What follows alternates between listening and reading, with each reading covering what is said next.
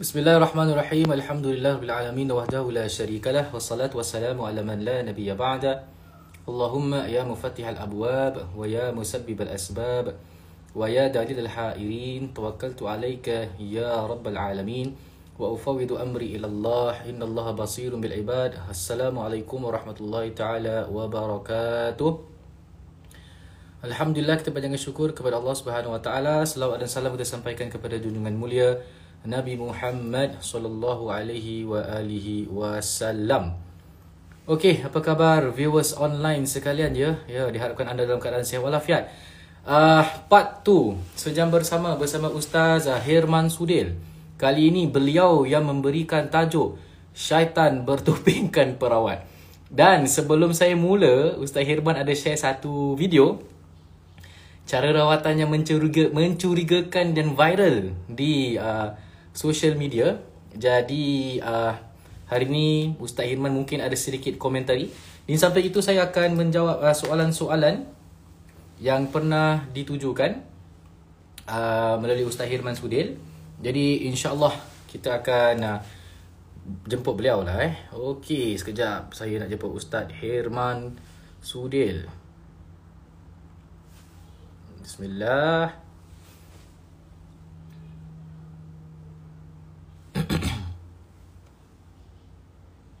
Okay, tengah tunggu Ustaz Hirman live ni.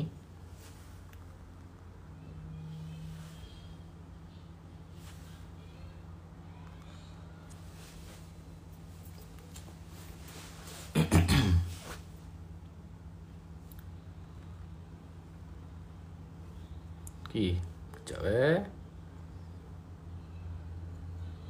Di manakah Ustaz Hirman?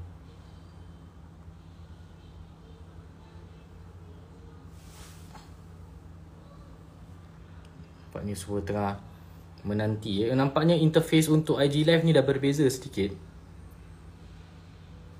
Sekejap eh.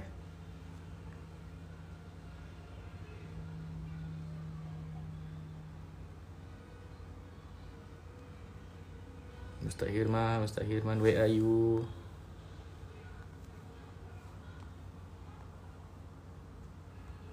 Mana Ustaz Hirman ni? Dah live belum dah ni?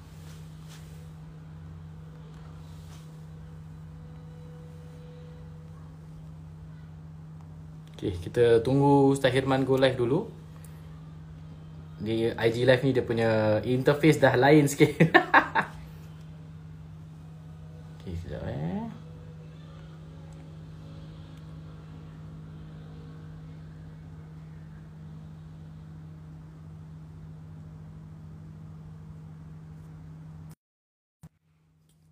Okay, tunggu sekejap eh. Nampaknya ada ada ada technical sikit. Okay, he's live. Bismillah. okay. So, Ustaz Isman is live, guys. So, kita tunggu eh. Kita tunggu dan tunggu. ah, itu dia. Bismillahirrahmanirrahim. Ustaz Hirman, apa khabar? Sihat? Baik, Alhamdulillah. Assalamualaikum semua. Warahmatullahi wabarakatuh. Okay, Ustaz Hirman. Ini sekarang interface uh, IG Live ada sedikit berbeza so tak nampak kalau ada orang yang komen tapi kat sini dia ada questions punya uh, segment kat bawah tu. Tapi tak apa saya akan Waalaikumsalam Haji Haji Saiful beri salam. Saya kena jawab salam Haji ya. Saiful. Waalaikumsalam. Okey. Okey so Ustaz, kita mulakan dengan uh, Al-Fatihah. Bismillahirrahmanirrahim. A'udzu billahi minasyaitonir rajim. Bismillahirrahmanirrahim. الحمد لله وإياك نستعين اهدنا الصراط صراط الذين أنعمت عليهم غير المغضوب عليهم ولا Okay, so start. Tajuk hari ni, hmm. syaitan bertopengkan perawat. Uh, pada intro tadi saya, saya dah terangkan bahawasanya ada concern yang Ustaz pernah share dengan saya sebelum ni. Bahawasanya uh, ada satu video yang menular video di social media mengenai cara merawat yang mencurigakan. Tanpa membuang masa, saya serahkan stage ini kepada anda. Dipersilakan Ustaz. أعوذ بالله من الشيطان الرجيم بسم الله الرحمن الرحيم الحمد لله رب العالمين وبه نستعين على أمور الدنيا والدين والصلاة والسلام على سيدنا محمد وعلى آله وصحبه أجمعين السلام عليكم ورحمة الله وبركاته para penonton IG Live yang saya hormati lagi saya kasih sekalian khususnya pada Ustaz Ruknudin yang mana sudi untuk menjemput saya kali kedua Kan yang kali pertama tu dah banyak dah saya bising-bising kan. Masih lagi nak jemput juga. kan. So hari ni saya try saja eh. Tuan-tuan, kalau kita tengok video, saya ustaz, saya tak reti pakai IG live ni sebab kalau kita Yalah kalau kalau dia boleh share letak kat apa dekat dekat laptop, saya nak tunjukkan kan kepada masyarakat video yang mana pada saya itu bukan merawat tapi sesi mencabul. Hmm. So sesi mencabul. Ustaz Ruknuddin dah tengok kan? Ya. Saya dah, dah, dah kasih kan dia punya tu. Masya-Allah. Sebab tuan-tuan, saya minta maaf lah Ustaz, saya minta maaf kalau saya cakap benda ni. Saya minta maaf lah kalau saya cakap benda ni. Akhir zaman ni sekarang tuan-tuan, ramai orang yang pakai sarban, berjanggut, berjubah dan sebagainya itu pakaian sunnah bagus. Tetapi kadang-kadang kita jangan cepat sangat percaya orang yang berpe, yang ber, berpakaian begitu sahaja. Jangan percaya tuan-tuan. Just kerana dia ni lebay dia ni pakai songkok pakai sarban pakai jubah berjanggut dia raba tangan anak anda dia pegang seluk dalam kain pun kau diamkan saja. Saya tak boleh brain orang budak-budak sekarang kata tak boleh fikir macam mana korang boleh diamkan saja perawat-perawat yang pegang sana sini kat pesakit? Kalau anda tengok video tu, dah lah je pakai glove. Tapi glove tu berlubang, tuan-tuan. Ya, ya. Lebih baik jangan pakai glove. Betul, betul. Habis jari tu nak buat apa? Buat buat buat kuit-kuit gitu. Kalau ustaz tengok, memang sakit hati, tuan-tuan. Tapi video tu saya dah check balik, dia dah delete. Oh, dah, dah kecam teruk dah. Ya, dah delete dah video tu, tuan-tuan. Yelah siapa tak kecam. Kalau anda tengok cara dia rawat, yelah kalau mungkin dia rasa dia nak tepuk daripada belakang tu, mungkin benda khilaf kita boleh boleh ajak berunding. Ini kalau dah main pegang, seluk, dah picit-picit, masuk tangan dalam kain, itu bukan nak merawat, itu nak mencabul tuan-tuan. Maaflah saya kata, malu. Dah tu kalau kita dengar pula dekat Kelantan. Di Kelantan sana dalam beberapa minggu lepas ada seorang wanita berumur 23 tahun dibawa oleh keluarga dan tunangnya pergi berobat dengan seorang perawat Islam. Ustaz, umur 67 tahun. Lalu perawat itu ajak dia masuk dalam bilik, Ustaz. Masuk dalam bilik nak berobat. Digosok-gosoknya peha pesakit perempuan itu dan dirogol pesakit perempuan itu. Pak Cik 67 tahun merogol budak 23 tahun yang nak mengawin. Eh, mengawin pula. Yang dah nak bernikah. Dan akibat dirogol, tunang minta putus tak jadi kahwin, tuan-tuan. Tidak kekesian. Tidak kekesian, tuan-tuan. Bayangkan kita pergi nak pergi berobat. Kita pergi nak cari penawar. Tetapi kerana manusia-manusia yang berperwatakan seperti seorang wali. Tetapi sebenarnya seorang setan tuan-tuan. Minta maaf guna bahasa ni. Minta maaf lah. Ini bukan emosi. Tapi nak anda berjaga-jaga. Nak anda berhati-hati tuan-tuan. Kerana bukan anda seorang. Kalau mungkin anda kena cabul. Waktu tu anda faham bagaimana sakit dan menderitanya penghidupan itu tuan-tuan. Tahu tak, rupanya bila keluar kes tu Ustaz, ada 10 lagi wanita yang datang buat laporan, dicabul juga. Tapi mangsa-mangsa pencabulan ini, bila dicabul, mereka jadi stres, mereka jadi malu. Teringat saya di Bukit Merah. Ini cerita betul, di Bukit Merah. Ada seorang makcik call saya. Ustaz tolong datang, kakak saya masuk hantu. Daripada Jucat Komplek, saya pergi ke Bukit Merah. Waktu tu dah lepas maghrib. Sampai situ, saya tengok makcik tu berdiri depan pintu gate. Bukit Merah yang rumah L. Eh, kalau siapa pernah pergi Bukit Merah, depan dulu ada court members ke apa tu. Saya tak tahu yang dulu dekat bukit tu. Ada ada blok, ada rumah L kalau tak silap saya. Jadi mak, ni, uh, kakak makcik ni tidur di luar. Katil dia kat luar tu, depan buka pintu. Jadi makcik ni tengah baca ayat kursi Allahullah ilaih depan pintu baca tuan-tuan saya keluar lift saya boleh dengar orang baca ayat kursi kata ini betulnya hantu apa ini kan pergi okay. tapi makcik yang dia kata ada hantu tu Relax aja baring diam aja. Tunjuk baca, baca, baca, baca. Saya kata, ini hantu ke? Kerasukan. Dia kata, betul Ustaz. Ini bukan kakak saya. Ini hantu ni. Keluar kau, keluar kau. So, saya pun, okay. So, saya kata, makcik saya take over boleh? Saya take over. So, saya take over. Saya baca lah ayat-ayat Quran sikit. Baca, baca, baca azan. Tengok tak ada apa-apa reaksi. Tu saya tanya, makcik, makcik okey tak? Saya kata, saya okey Ustaz. Saya tak ada masalah. Tapi adiknya kata, makcik kerasukan saya ni stres lah Ustaz. Allah. Saya ni tekanan dia kata. Makcik pernah melalui apa-apa benda yang trauma ke dalam hidup? Pernah lalui benda-benda yang sedih ke? Tok nasi pun kena ialah taklah berbual macam gini. Ini berbual de- cerita lain. Kan cerita lain. Nanti kan berbual pelan-pelan orang tidur pula kan. Ha. Dia kata Ustaz. Waktu umur saya 12 tahun, saya pergi balik ngaji kat kampung. Yalah orang kampung dulu kan. Kan Singapura kan kampung. Kan? Makcik tua umur dah, dah nak dekat 70.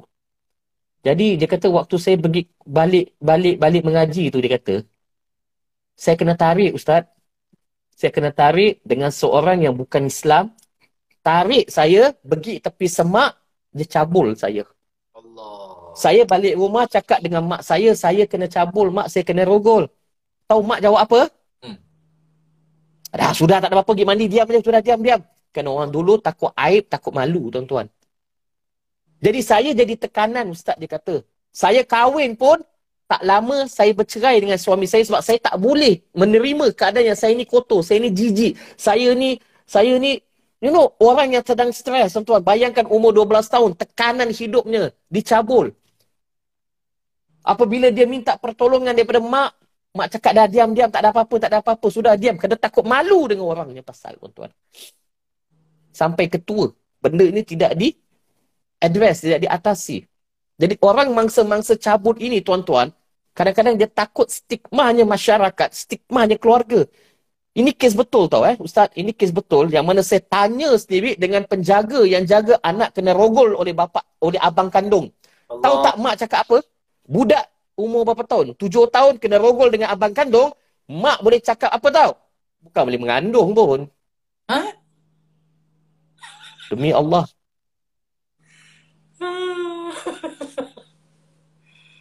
Demi Allah.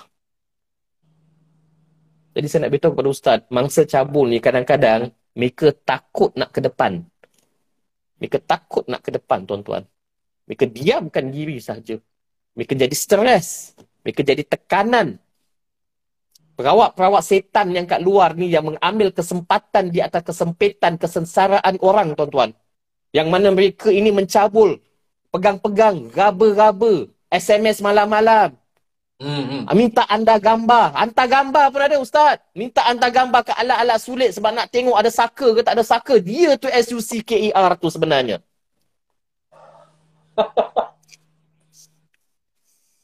Apa saya kasih tajuk begini kan? Aku ni kena tajuk tengok ni gitu. Ustaz, ini tajuk yang memang ruang untuk hantar meluahkan segala-galanya. sebab geram Ustaz. Geram kat Singapura ni pun Alhamdulillah ada tak perawat yang mencabul? So far saya macam tak ingat sangat. Tapi kalau perawat gatal tu banyak. Ya. Perawat gatal SMS, WhatsApp, ajak dating. You know, ajak bini orang pun pergi ajak, ajak pergi minum air malam-malam, hantar gambar dan sebagainya. Anda merosakkan nama perawat Islam. Anda ni tuan-tuan sebenarnya walaupun setan tak rasuk anda tapi dia dah ganggu pemikiran anda. Apa ni? Go ahead Ustaz Iman. Kita nak kena create awareness. Nanti orang kata aku ni terlalu terlalu keras sangat. Tuan-tuan, siapa biasa tengok live saya, dia dia dia tahulah tuan-tuan. Sebab benda ni benda yang serius. Kita jangan mudah terpedaya. Satu perawat yang bersetan yang bertopengkan perawat ini yang mana kerana nafsu, Ustaz mencabul orang, meraba orang, mengambil kesempatan orang. Orang tu dalam stres. Dia dengar dulu masalah, you okay tak? You okay tak? Sampaikan ayat ni, anda tahu tak ayat ni dia, dia cakap, perawat ni ajar, you kena gunakan ayat, I take care of you. Oh. Nanti bila pesakit dengar, dia akan rasa macam, oh. Lepas tu nak menggatal lah tu.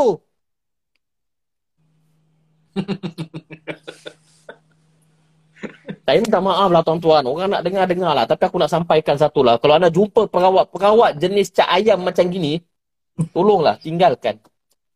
Walaupun dia baca power macam mana, dia kata dia boleh tangkap jin masuk dalam botol, dia boleh potong perut anda, keluarkan jin daripada perut, jangan percaya. Kaki tipu je tuan-tuan. Kaki tipu Betul. banyak tuan-tuan. Eh? Banyak. Banyak. Jadi saya diberitahu Ustaz Ruknudin, hari ni kita banyak soalan eh. Uh, ya, ada banyak soalan. Tapi tapi soalan-soalan tu saya baru teringat. Ya. saya tak pakai handphone. So soalan-soalan tu saya dah ya. sampaikan ke Ustaz. So soalan tu baru Ustaz tak kan? Okey. Ada ada ada ada ada ada ada ada ada ada ada ada ada ada ada. Nak saya baca soalan ke atau ustaz baca soalan? Ah uh, uh, ustaz boleh uh, tanya ke uh, kemukakan soalan dan Atau apa kata ustaz? ustaz apa kata ustaz Nudin? Kalau saya yang tanya soalan, ustaz jawab. Pun oh, okey juga kan? Kena tengok veteran ni kalau malu lah. tak ada lah. Kita cak ayam je tuan-tuan. Kita cak ayam je. Okay, so um, saya mulakan soalan yang pertama. Eh. Banyak daripada mm. kalangan orang-orang yang terkena gangguan di luar sana. Diorang akan tanya soalan macam ni. Ustaz, apa checklist mm. yang kita nak tahu kalau mm. rawatan itu merepek? Which is hari mm. ni kalau nak cakap menggatal selalunya is after. Lepas dah rawat, mm. dimulalah kalau perawat perawat gatal, dia mm. mulalah menggatal dia. Tapi checklist, mm. checklist yang kita tahu sebelum kita teruskan rawatan. Dipersilakan Ustaz. Baik, tuan-tuan yang hormati dan kita kasih sekalian. Kalau kita pergi jumpa perawat ini, tiba-tiba anda tengok dia menurun. Dia menurun, tepuk-tepuk-tepuk, minta ayam KFC, minta bubur kacang dan sebagainya. Kita tahu itu confirm out. Senang aja Ustaz. Eh, kita tahunya. Kalau dia pun tak baca Quran, dia dah mula bersilat, kuntau ke apa tu, kita tahu dia memang, memang, memang mengapu. Senang. Semua orang dah tahu lah. Saya rasa yang tengok live ni semua dah tahu dah. Kerana Ustaz Abang Nudin selalu mentarbiah dan berdakwah kepada anda semua. Saya yakin semua dah tahu. Tapi yang masalah ini, bila musang berbulu kambing ni tuan-tuan. Eh, yang mana berkopiah, bersarban, baca Quran, sedap dengan tajwid lagunya, semua best. Kita memang tak boleh tahu Ustaz. It's only after sale service bila tiba-tiba ada extra service yang dah mula WhatsApp, SMS tanya soalan yang merapu-merapu, maka inilah yang dikatakan perawat gatal, jangan layan, block and delete. Sebab hmm. ada pula pula ustaz perawat eh, yang saya dapat aduan dekat, uh, dekat Malaysia ni, yang boleh dikatakan ramai orang berpisah, bercerai-berai disebabkan kerana mulut perawat ni tuan-tuan mulut perawat ni yang mana cakap ini ada saka. Jadi saka Betul. tak boleh bersama saka dia kata. Yang paling sadis, engkau ni saka kambing, engkau ni saka lembu. Dia tak boleh ngam, kena bercerai. Contoh, mana ada saka kambing? Contoh, contoh. Artinya, dia tak boleh nak bersama disebabkan kerana ada saka. Jadi kalau ada saka, kena bercerai. Ini apa punya spesies punya perawat pun lagi satu punya mulut punya jahat tuan-tuan. Itu tak masuk yang pakai kristal. Kristal, kristal. Tak pakai kristal. Pakai batu yang menilik, menuduh orang yang buat ni bukan orang lain. Macam mana awak tahu? Yalah batu ni bergerak. Siapa gerakkan batu ni? Metafizik. Metafizik tu apa benda? Cuba tanya dia. Setan. Ah, nak cakap-cakap lah. Tak kira kau ustaz ke tak ustaz. Dalam Islam tak ada ajar benda-benda pakai batu. Benda-benda gini semua merapu tuan-tuan. Merapu. Ya, ya. Seriously. Ustaz cuba diplomasi sikit lah berbual. Sebab Ustaz Abang Nudin dah diplomasi dah. Korang tak nak dengar. Masih percaya lagi pergi benda-benda begini. Masih lagi nak percaya pergi tempat-tempat yang mengarut begini tuan-tuan. Jadi akibatnya ialah nanti akibat ialah anda yang menjadi mangsa. Keluarga yang menjadi mangsa keluarga akan jadi mangsa tuan-tuan. Kadang-kadang kita pergi berobat, salah berobat, kalau setakat dia tu kaki scam, tak apa tuan-tuan, hilang duit. Tapi kalau dia masukkan jin kat kita, ataupun dia Allah. pukau kita, kita kena berobat berulang kali disebabkan kerana jin khadamnya itu ada tuan-tuan. Pun ada. Pun ada tuan-tuan spesies-spesies begini. Ha. Apa ni? Ada soalan ada. Yang bersijil, okay. yang certified tapi ada cara yang merawat bahawa membawakan ragu-ragu dan persoalan seperti menggunakan kristal, menyalakan pesakit sebagai puncanya. Huh, ini kan aku dah ah, baru saya cakap cerita pasal kristal ni tuan-tuan. Kan? Cerita kristal ni tuan-tuan. Kan? Dah lama dah. Dah lama dah saya saya dengar benda ni. Certified tak certified. Sama je tuan-tuan. Apa-apa pun ya. tuan-tuan. Kembali itu kepada Al-Quran dan Sunnah. Minta ya. maaf Ustaz Rungdin. Apa-apa pun tuan-tuan, kita tengok para tabi'in kita, kita tengok para ulama kita, kita tengok sahabat-sahabat Nabi dan kita tengok Nabi SAW kekasih Allah sendiri rawat bagaimana. Itu je lah. Fikir itu sudahlah tuan-tuan. Fikir itu sudahlah. Ha? Fikir itu semua. Ya Ustaz, minta maaf silakan Ustaz. Ah, macam ini, antara pengalaman saya merawat orang ni di Singapura, mm-hmm. uh, yang saya akan tanya tahu dengan siapa dia merawat dan apa diagnosis mm-hmm. yang mereka dapat. Mm-hmm. Ada mm-hmm. kan okay, merawat dengan maaf cakap ada yang namanya ustaz lah. Okay? okay. Dan ada yang bukan ustaz tapi mereka panggil ustaz, tu saya faham. Tapi okay. ada yang okay. dia sebagai kawan ni ustaz. Saya minta maaf saya pun terpaksa okay. cakap lah. Mana silakan, saya memang tak filter saya. Okay. Cakap so, je. Okay, betul. Uh-huh. Ada yang cakap dia pakai pendulum. Ada pakai okay. batu peti letakkan dekat kaki. The thing is, bila dia orang explain dengan saya, Ustaz, bila dia letak je sikit, dia tak tekan pun kaki saya dah sakit. Uh-uh. Saya dah terpekik. Uh-uh. So, saya cakap macam uh-uh. Katanya yang betul adalah menggunakan ayat-ayat Al-Quran. Dan ini mana uh-uh. membuatkan mereka konflik. Sebab dia orang tak tahu uh-uh. ini ilmu tentang merawat. Bagi mereka kalau okay. orang yang merawat mestilah orang tahu benda yang mereka tak tahu. Especially when it comes to uh, Betul. tahu siapa yang uh, itu semua kan. So itu hanya sekadar sharing daripada saya kepada Ustaz lah. So macam mana Ustaz kalau dia ni Ustaz tapi hmm. baru-baru ni pun saya baru seorang pun dia cakap seorang Ustaz dan saya kenal lah dia siapa Ustaz tu. Okay. Uh, uh-huh. dia uh, kasih saya baca mentera dia cakap memanglah ada mentera-mentera kononnya minta kepada Allah, seru malaikat. Dan wafat, kononnya wafat dia bilang ni adalah tulisan dari Imam Ghazali rahimahullah. Kemudian ada hmm. yang uh, letak wafat tu dia suruh celup ke dalam air, suruh blender, kemudian minum dengan kertas berisi air tersebut. Uh, dan bermacam-macam lagi lah. Dan our challenge bagi yang perawat syar'i, kadang uh-uh. ada uh-uh tak meyakinkan. Lagi tengok saya muda Ustaz. Hmm. eh, okay. Ini, ini mungkin zaman belum cukup ni dia bilang. Sampaikan hmm. ada ber, berdebate dengan saya. Tak salah kalau kita menggunakan jin untuk melawan jin. Sampai ke gitu sekali. Okay. Hmm. So sekarang soalan saya lah Ustaz. Eh. Hmm. Dia dah cakap dia Ustaz dan mungkin dia memang betul seorang Ustaz. Tapi macam mana nak guideline lah. Again, it's all about guideline hari ni. Pasal kita takut kalau merawat lagi-lagi Ustaz cakap pasal yang me, uh, meletakkan jin dan kodam. Itu saya, saya rasa saya dengan viewers pun semua suka tak dengan pengalaman Ustaz merawat di Singapura. Dan salah satu soalan yang itu juga ialah pengalaman Ustaz merawat di Singapura hmm. beza dengan merawat hmm. di Malaysia lah. Malaysia. Jadi, Ustaz, Ustaz dipersilakan. Tuan-tuan saya hormati lagi saya kasih sekalian. Ini masalah kita Ustaz Nuruddin kita ni cak ayam. AIS pun tak sempat nak isi form lagi kan. Tapi orang yang mana ada sijil certified Memang dia mengajar agama memang tak ada masalah, mengajar tajwid tak ada masalah, memang betul. Tapi kita belum ada MRS, Mu'alish Recognition Scheme. Hmm, betul. Kita perlukan itu. Kita Ustaz, kena maaf. ada guideline. Hmm. Ada. Mu'alis Recognition Scheme. Sama. Di Malaysia? Uh, di Malaysia, ya. Di Malaysia sekarang JAKIM dengan uh, pejabat agama di setiap negeri sedang nak usahakan under Kementerian Kesihatan Malaysia. KKM so, Malaysia ada bahagian tradisi complementary and traditional. Yes, boleh dikatakan dia ada akta 174 yang mana setiap pegawai itu kena berdaftar. Dan kalau didapati mereka itu bukan perawat yang diiktiraf, akan disaman RM50,000 dan boleh masuk jail 2 tahun.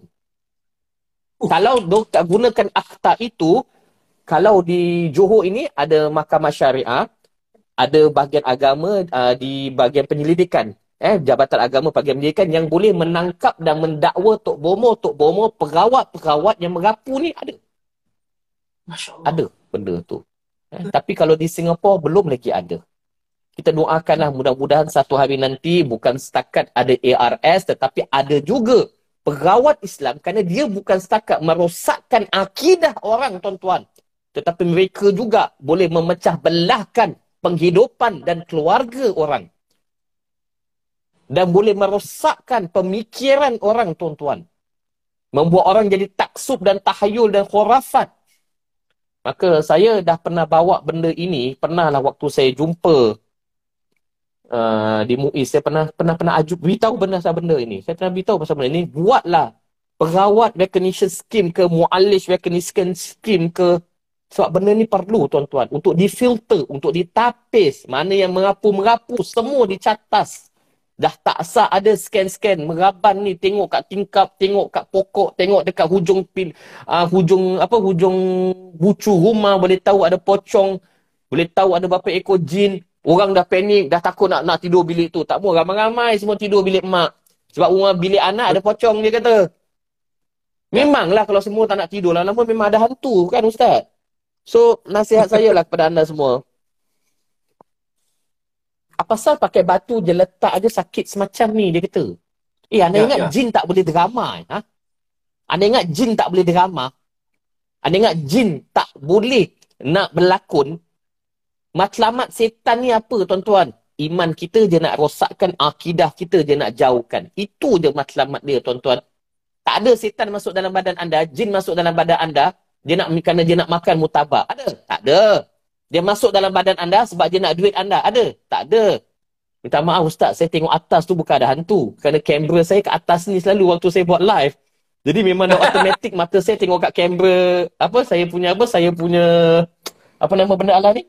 saya punya webcam. Jadi tu yang automatic oh, tengok dekat sini aja. Salah, salah. Ni uh, jadi, kan, dah awak ingat sini menurun apa mata tengok atas. Padahal bukan. Kerana kamera dah biasa tengok webcam dekat apa dekat dekat situ kan. Tapi phone saya nak tengok kat handphone saya kat sini. Minta maaf tuan-tuan, minta maaf. Eh? Okey. Ah, okay. Jadi kalau orang itu gunakan batu, orang itu gunakan cincin, orang itu gunakan kayu, dia letak saja kita rasa macam ya Allah macam dicocok-cocok. Satu, kalau dia tak baca apa-apa, dia letak baca dicocok-cocok itu bahaya. Tapi kalau katakan dia ambil pen ke, dia ambil kayu, dia letakkan ke atas kepala kita atau tempat yang mana kita sakit, lalu dia baca ke ayat Quran. Dia baca ke ayat Quran. Lalu kita rasa macam dicocok, macam dicocok dengan paku, itu mungkin reaksi daripada ayat yang kita baca. Itu tidak ada masalah Ustaz. Kan? Itu tidak ada masalah. Kan? Tapi kalau tak letak apa-apa, main pegang dah, eh, gitu, pegang dah, eh. ah, itu merapu, aduh, itu merapu. Kan? Tapi kalau setakat ambil, ya saya tak pegang pesakit, Ustaz. Saya tak memang tak nak pegang pesakit. Melainkan kalau pesakit tu mengamuk, bersilat ke apa, ah, itu cerita lain lah. Kita pegang pun untuk tenangkan dan tidak dia cedera. Eh, bukan keluar pegang sampai keluar lidah semua, tak boleh. Kan? Itu sebab dalam kaedah nak merawat orang histeria, saya rasa Singapura ni jarang ada histeria kat sekolah kan.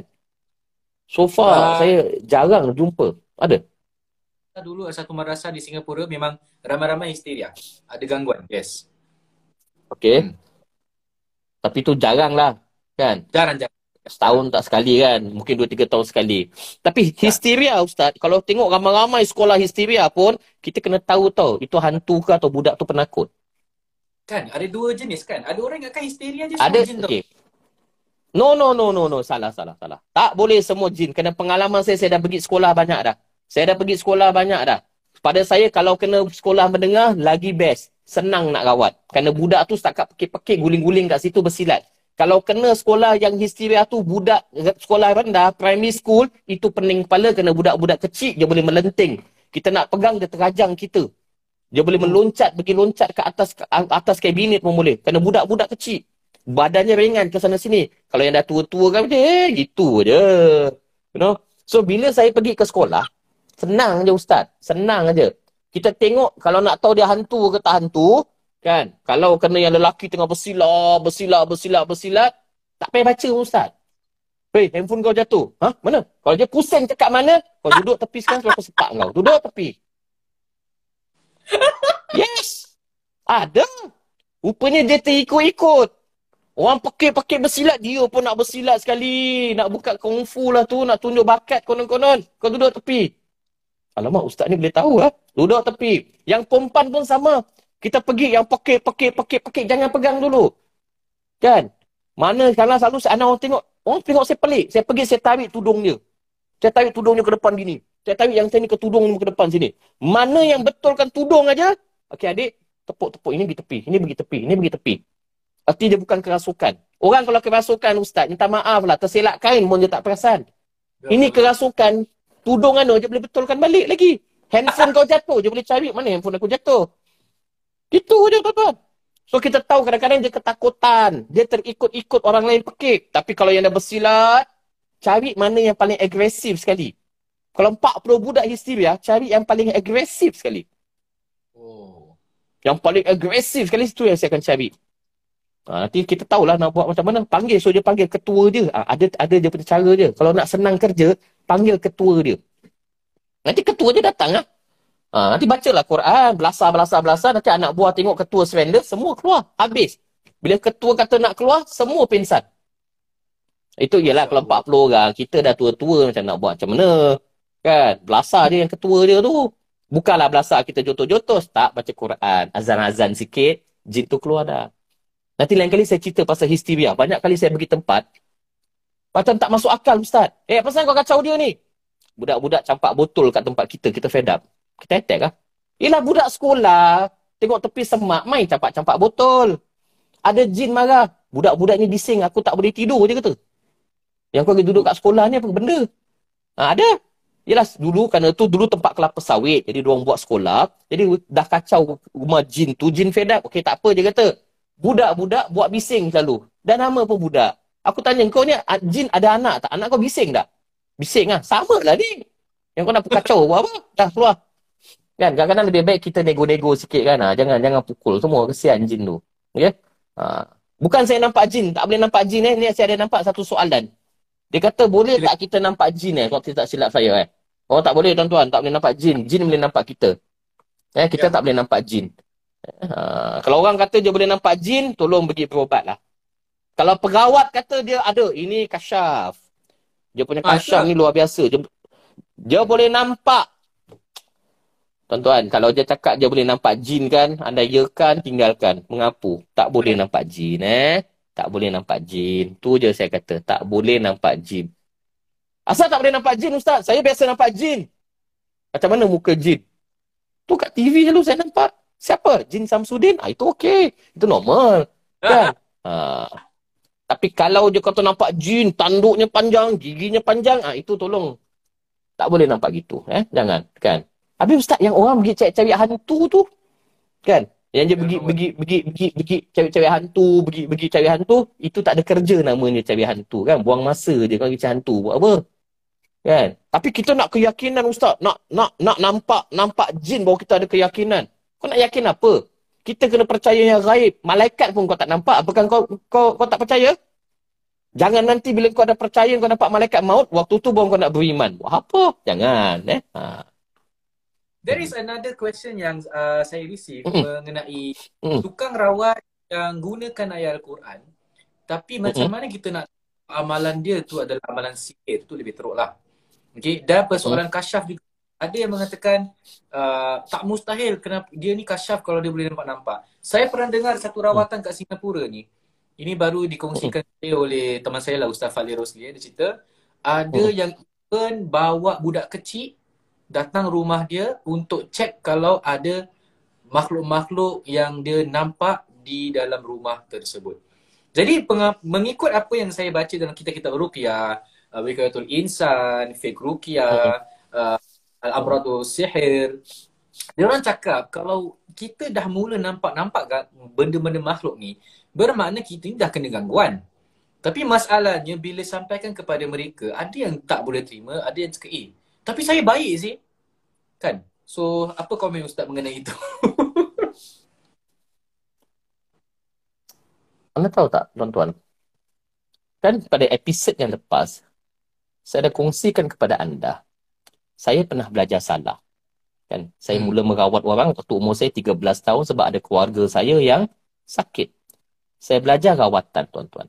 Jadi bila saya belajar rawatan, kalau saya tak jaga solat lima waktu, saya hmm. tak puasa Isnin Kamis. Saya tak semayang malam. Saya tak berzikir.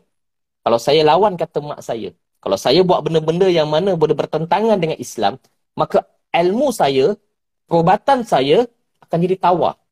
Artinya saya tak boleh buat benda yang tak baik. Saya kena jadi baik aja tuan-tuan. Kalau tak, saya tak boleh.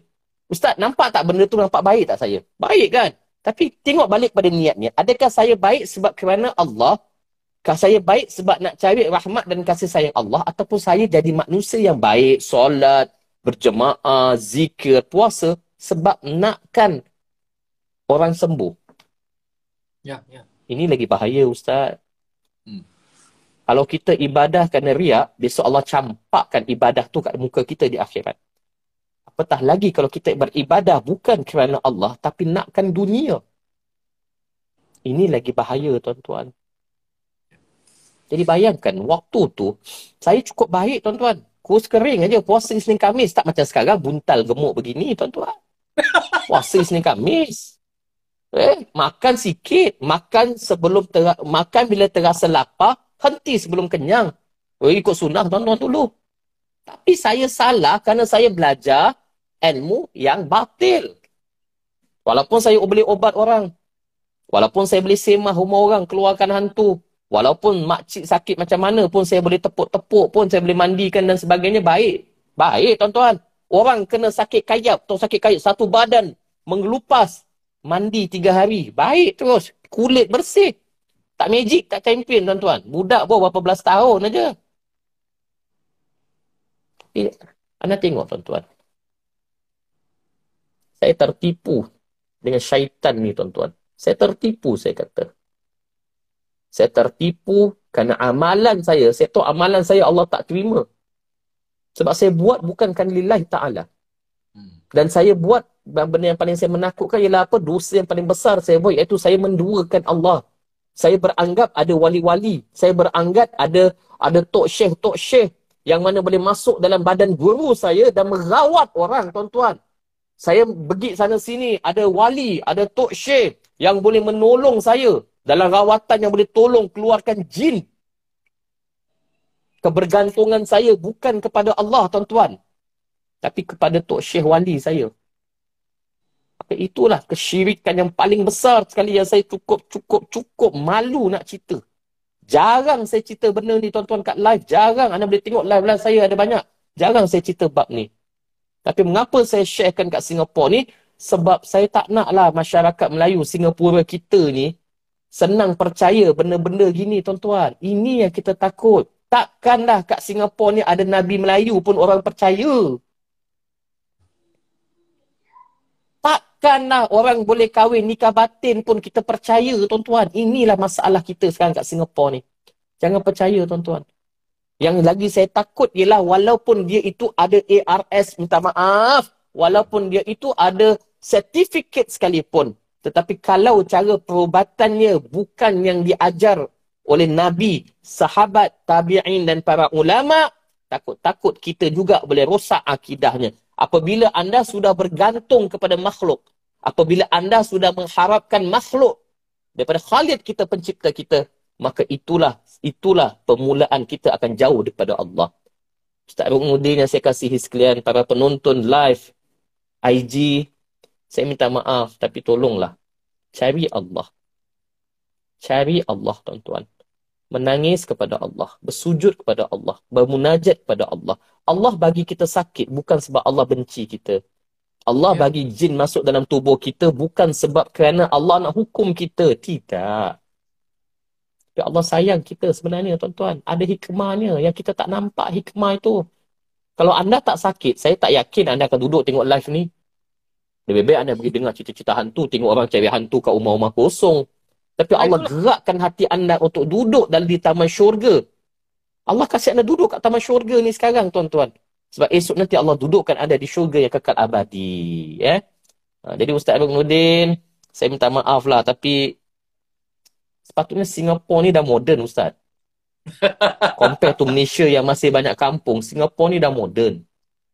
Tapi malu bila kita tengok di carousel, kita tengok di social media, orang jual minyak-minyak pengasih ni lagi banyak. Ya, betul. Betul, betul. Malu bila saya tengok orang main kuda kepang kat Boon Lay. Depan rumah aku tu tuan-tuan bunde. Malu saya. Saya pernah kena hentam dengan kumpulan kuda kepang tuan-tuan. Wah, hentam saya teruk kat, eh, apabila saya dedah, bila saya buat live, ah, bukan buat live, saya buat posting pasal kuda kepang tu. Eh, diorang panjat pokok semua tu. Diorang maki hamun saya berbakul-bakulnya. Biasa tuan-tuan. Yang penting saya dah sampaikan saja. Sampaikan bahawa ini bukan tradisi. Ini amalan batil. Saya dah rawat ramai orang yang kuda kepang tuan-tuan. Ada budak perempuan tu ustaz. Eh, kita rawat dia, dia boleh pusing, backflip, jalan gitu ustaz. Sebiji macam cerita hantu Jepun tu yang yang apa ke belakang kepala tu begitu jalan. Ya. Ada yang saya rawat mak dia, muka dia jadi jadi macam hitam, jadi macam macam monyet muka dia. Hmm. Dia kata awak ada belajar ilmu eh? Dia kata saya ada main kuda kepang ustaz. Dia bila ustaz baca Quran tu saya rasa macam nak nak nak nak pukul ustaz, nak tumbuk muka ustaz. Tapi saya tak boleh. Aku dah nasib baiklah Allah selamatkan aku kalau dia tumbuk confirm. Confirm bonyok tuan-tuan. Kan badan dah lah besar gitu kan. Dia pop sekali. Ha. Sedar-sedar tengok tahun 20-50 kan. Tak mana lah tahu koma tu kan. Ha. Jangan main-main Ustaz. Kan dia, dia dua ni budak-budak ni semua banyak semua badan ada tattoo, badan besar-besar kan. Sekali dia bagi ha. KO tu. Tapi Alhamdulillah apa-apa tu tu sebab Ustaz. Orang tanya saya ni. Rawat Malaysia dengan Singapura. Mana lagi teruk? Jawapan ya. saya.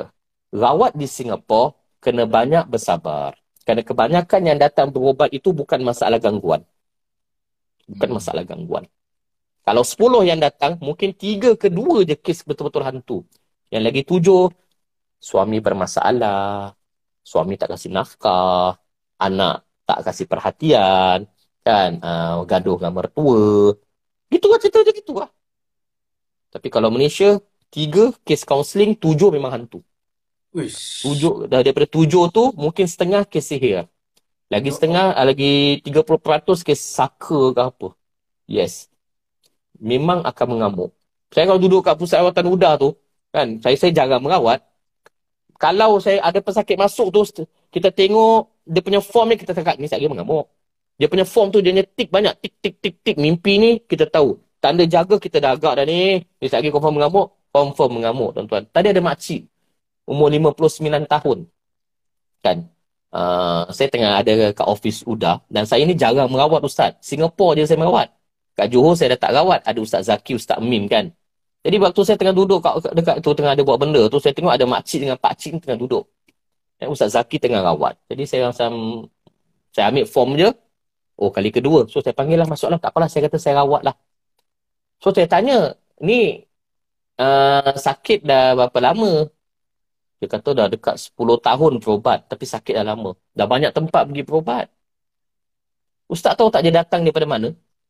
mana? Selalunya yang datang berobat ni tinggal Johor Baru. Macam Singapura, Tampines pergi ke Boon Lay. Ya, 45 ya. minit. Ya. Ini kat Kuantan, ah dekat Raub Pahang. Tak daripada Pahang. nak datang ke Johor tu mas mas oh, jam 5 6 jam perjalanan tuan-tuan. Betul. Ya, orang Singapura ni kadang-kadang pun kita kata yalah So datang kat Jucat pun dia kata jauhnya ustaz. Datang rumah tak boleh ke? Ha, dia gitu punya tuan-tuan. Kan? Kita ada pesakit daripada Terengganu, daripada Kelantan. 12 jam, 13 jam ni perjalanan datang nak berobat tuan-tuan. Biasa tu. Kan? Ini tuan-tuan, dia datang daripada Pahang datang berobat, duduk rumah anak. Sebab sakit dah lama. Saya baca Quran Ustaz, makcik tu umur 59 tahun berubah suara jadi Indonesia nya. Oh. Enggak mau keluar, enggak mau keluar. Baca je lah Quran. Nak buat apa pun baca je lah Quran. Baca, baca, baca, baca, baca. Ha, lala dia kata dia nak keluar. Tapi saya tahu dia pembohong. Sebab dialog tu dah dengar. Okey aku nak keluar, aku nak keluar. Aku ni kafir, nak masuk Islam. Saya tanya ya. suami dia, dah berapa kali, banyak kali masuk Islam? Dah banyak dah Ustaz. Dah nak, nak nipu kan? Nampak? Tipu je. Tu sebab kalau anda biasa jumpa jin Ustaz, bukanlah jumpa nampak jin berbuang apa sakitnya badan, kan ah, jin dalam badan pesakit, anda boleh tahu jin ni kaki kelentong ke tak. Jadi kalau jin tu kaki kelentong, jangan kau ambil mudah percaya bila dia cakap yang hantar ni mertua kau. Yang hantar ni kakak ipar kau. Yang hantar ni besan kau. Dan jin cakap kau percaya, engkau pun sama juga jin tuan-tuan. Tak maaf lah. Minta maaf. Jin ni tujuannya nak memecah belahkan kita. Tu je. Ha. Faham? Eh, jin ni dia nak, nak, nak pecah belah. Dia nak buat fitnah. Buat fitnah. Tu sebab kalau perawat pun ada jin pun kaki fitnah. Cerita tu, cerita ni, metua buat, besan buat, saka ni ni engkau. Yang kesian Ustaz, ada orang sampai maki hamun mak dia dan dah meninggal. Menusahkan orang. Mati pun susahkan orang. Bukan tinggalkan harta, tinggalkan setan. Ada. Allah. Ada. Saya kata, bang, tak boleh cakap macam gitu, bang. Walaupun memang tu saka mak dia. Memang mak dia tukang obat dulu. Tetapi tak boleh cakap gitu, saya kata. Tapi sekarang dia jumpa saya, dia kata, Ustaz, bersyukurlah Allah bagi saya sakit. Saya dah pergi umrah, solat tak pernah tinggal. Saya jalan pergi ke masjid. Dia tinggal dekat dengan uh, masjid yang kat Juang West apa? Depan polis tu. Masjid Ma'ruf. Masjid Ma'ruf. Ma'ruf. Ma'ruf kan? Ha, dah jalan. Kan? Ha, jalan kaki pergi ke Masjid Ma'ruf. Zikir tak pernah tinggal. Dah dapat pergi umrah. Saya kata itulah hikmahnya yang kita tak nampak Ustaz kita nampak sakit, sakit, sakit. Tapi yang kita tak nampak, kita makin dekat kepada Allah. Tarbiyah yang Allah nak bagi kepada kita sebenarnya. Saudara yang saya hormati sekalian, kita jangan tengoklah sakit kita tu sebab apa. Jangan kita kisah pun siapa yang nak hantar. Jangan kisah Ustaz. Betul, jangan pening kepala kita. Itu syarat merawat tu, syarat, syarat kesembuhan, betul? Yes. Tapi apa yang kita nak kisahkan ialah bagaimana selepas kita besok ni. Adakah kita makin dekat atau makin jauh dengan Allah? Sama dengan perawat juga tuan-tuan. Kalau Betul. perawat itu buat kita ni lebih jauh daripada Allah, anda nilaikan sendiri. Tapi kalau perawat itu mengajak anda kembali kepada Allah, menangis kepada Allah, berzikir kepada Allah, jaga ibadah kita kepada Allah, maka teruskan. Walaupun tak baik, it's okay. Walaupun tak baik, Ustaz, dah berubat dengan dia bertahun, tak baik pun, it's okay. Allah belum nak sembuhkan kita. Yes, that's Tapi yakinlah. Hmm. Yes. Orang ni ingat perawat yang bagus yang boleh sembuhkan kita. Kan? No. no. Anda tertipu tuan-tuan. Anda tertipu. Anda tertipu kalau anda fikir bahawasanya perawat yang bagus itu ada magic. Anda tertipu tuan-tuan. Okay. Islam bukan benda yang magic-magic ni tuan-tuan. Eh? Bukan benda yang magic-magic. yang magic-magic itulah sihir tanpa orang sedari. Itu amalan yes. itu yang terbawa-bawa dalam masyarakat kita. Itu yang problem dia tu. Sedih lah saya. Inspired by Twitter penunggang agama SG. Apa Singapura ada ustaz yang hantar to pretend save orang. Uh, saya tak tahu ada ustaz tu hantar ke tidak tapi saya tahu bahawa saya zaman dahulu, okay, zaman dahulu kalau di Malaysia ni kan, okay, zaman dahulu kalau di Malaysia, bila ada seorang tukang obat yang baru hijrah atau masuk ke kampung itu, nanti tengok tiba-tiba nanti akan ada orang sakit histeria atau pekik-pekik. Hmm. Maka orang dah berubat, Pak Imam dah berubat tak baik, tiba-tiba datang si Dolmat ni, dia tepuk sekali saja, puk, baik terus. Maka orang kampung kata dia ni orang pandai. Maka daripada situ siapa sakit jumpa dia. Dan kampung itu mula orang banyak sakit. Rupanya si Dolmat ni ada simpan hantu raya. Hantu oh. raya dia ni akan pergi kacau orang, tuan-tuan. Tujuannya apa? Orang akan kembali. Dan dia saja yang boleh kontrol tu hantu raya. Kan? Eh, hantu raya ni memang satu hantu spesies yang agak agak dahsyat tau. Eh? Ha, saya pernah kupaskan tajuk bab hantu raya ni. Eh, jangan main-main. Kan? Yeah. Ha, hantu raya ni, dia, dia dia lain sikit, tuan-tuan. Dia satu spesies makhluk jin yang saya rasa Singapura jarang ada. Tapi ada dulu saya pernah jumpa pesakit tu tinggal Jurong West. Hmm. Dia boleh makan kalau pukul 12 malam dia boleh makan satu periuk nasi. Habis. Nasi dia tak ada lauk, makan nasi. Dah habis lauk tu, uh, dah habis nasi, dia boleh ambil satu periuk tu ada lauk asam pedas dia boleh habiskan. Dah habis tu, dia boleh ambil lauk sayur tu dia boleh habiskan. Dia makan satu-satu, dia tak campur. Eh, dia boleh hmm. makan satu-satu. Hmm. Badan kurus kering aja Ustaz. Kurus kering. Eh, ada makcik tu pun sama. Saya, saya dah tengok dah. Badan kurus kering aja.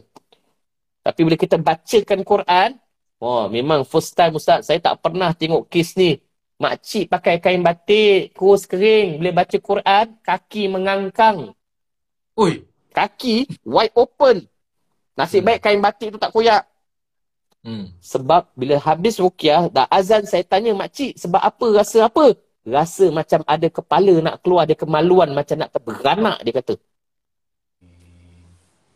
Rupanya suami tu memang ada pakai barang. Setiap malam nenek tu dah tua akan mimpi suami datang nak bersetubuh. Kan siapa kalau ada mimpi ada arwah suami datang nak bersetubuh atau malam dengar bunyi pintu orang buka orang orang orang orang apa orang nak nak berselerakkan. Eh ini saya dah tengok banyak dah. Kat Malaysia ni saya dah tengok banyak dah. Saya dah tengok banyak dah kes-kes begini tuan-tuan. Itu belum lagi kes yang mana kemaluan tak boleh mati. Ya ya dah tua-tua tiba-tiba angry bird dia masih aktif hmm. ha. sebab pak cik ada ambil ilmu dulu letak kat kemaluan jin tu nak kena rukiah keluarkan hantu tu kat kemaluan. Takkan aku nak pegang? Baca je lah Quran. Doa pada Allah. Ustaz Rumuddin nak buat macam mana kalau makcik tu kat ICU? Doktor kata kat kemaluan nenek tu ada jarum. Ada pakai susuk kat kemaluan. Tak boleh mati. Ya. Tapi tak boleh pegang ni. Sebab kat ICU. Tu sebab hmm. orang banyak salah. Rawatan jarak jauh tu diperboleh tetapi ialah dengan berdoa. Itu rawatan jarak jauh dalam Islam. Doa kepada Allah, Ya Allah, kesian makcik ni. Ya Allah, nama makcik ni hajar siapa-siapa atau makcik siapa-siapa. Mudah-mudahan dengan berkat baca doa ini, ayat rukiah ini, doa ini, Ya Allah, kau keluarkanlah jin tu. Itu dia yang orang tak nampak, ialah kekuatan berdoa kita ni, tuan-tuan. Banyakkan berdoa. Ya Allah, mak aku sakit. Ya Allah, isteri aku sakit. Ya Allah, anak aku sakit. Aku dah berubat banyak, ya Allah. Kita ni tak nak berbual dengan Allah. That's the problem, Ustaz Ruknuddin. Kita ya, ni betul. tak nak berbual dengan Allah. Eh? Ni apa Haji Saiful ni? Haji Saiful kalau hantar mesej, aku takut betul. Sekarang, tak dengar ada Ustaz menjual membership package untuk rawatan. Boleh dapat diskaun. Rawatan sekarang dah macam-macam style. Dah jadi macam jual membership spa pula. Betul, betul. Saya out of touch lah. Dah nak dekat 2 tahun tak balik Singapore ni. Jadi saya memang out of touch. Saya tak tahu apa-apa cerita kat dekat Singapore tu. What happened dekat tu sekarang. Kan? Oh, yang, ha, tapi kalau uh, ada ada membership start kan? Ada ada membership kan? Okay. Ada satu perawat ni. Uh, uh. Dia ni. Okay, saya dapat tahu pun melalui saya punya klien lah. Saya punya style uh. kalau dawat. Saya akan cakap semoga ni kali pertama dan terakhir. Kerana ilmu dah diajar okay. amal kena kepada Allah. So dia bilang, oh okay. dia kena jin ni jin uh, jin asyik katanya. Jadi nak rawat okay. kena kali rawatan. Jadi kena bayar total berapa kali? 200. And then that that, that perawat somehow macam kita tahu siapa. So kita tak nak berbual buruk pasal dia pun. The thing is uh, kita kadang-kadang kena tempias. Tempias as in uh, dia uh, macam mana eh? dia dah ambil duit. Kemudian dia hmm. tak pergi rawatan yang sepatutnya dia pergilah konon 9 session kan. Ha, kadang-kadang dia suruh uh, orang datang untuk ganti hmm. himself tapi sebenarnya kita hmm. tak tahu apa dia cuma datang untuk continue merawat tapi yang sebenarnya hmm. dalamnya sidik ni lah duit dah ambil tapi dia cabut ada astagfirullahalazim la haula wala quwata illa billah ya Allah mudah-mudahan Allah jaga hati kita Allah jaga diri kita Allah tetapkan iman kita dan matlamat mengapa kita membantu orang tuan-tuan Mengapa kita rawat orang? Ini soalan untuk perawat-perawat di luar. Mengapa kita nak merawat? Ya.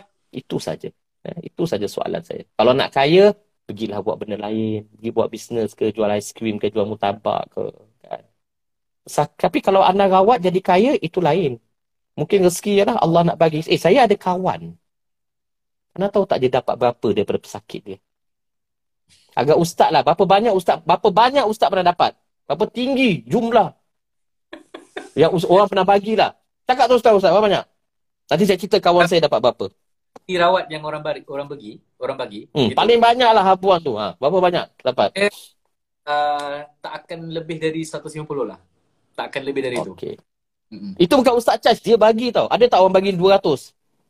Uh, jarang lah, jarang. Jarang. Tapi ada lah. Ada lah. Mungkin selama setahun mungkin sekali ada yang gitulah. Artinya, okay, ada tak orang bagi 500? Tak pernah. Tak pernah. Tak pernah. So paling tinggi pun mungkin 3-400 saja. Tak juga. Eh, saya saya saya macam saya cakap 150 itu je. Tak, tak. Masuk masuk saya paling tinggi sekali orang bagi ustaz yang pernah orang bagi tak sampai 500 lah. Tak, tak pernah. Tak pernah. Kawan saya ustaz orang minta account bank dia dapat 10 juta. Subhanallah. Subhanallah. 10 juta dia tak minta. ringgit. Ringgit. Okeylah. 3 juta dolar. Tak cukup. Mana tu Ustaz? Tapi salah satu ujian itu Ustaz. Kalau kita merawat kerana nak duit atau merawat kerana dakwah. Tapi itu sebab kerana dia rawat, bukan kerana dia nak duit pun. Dia pun tak tahu orang minta akaun bank bagi. Ya, betul. Sebab kadang-kadang itu ujian daripada Allah. Aku bagi kau 10 juta ni, apa kau buat? Betul, betul. Apa yang kita buat? Kita jadi kaya. Yes! Apa kita buat? Kan? Tuan-tuan, apa ni? Saya pernah kena Ustaz. First time minta beli bunga kain putih. Arab duit pengeras.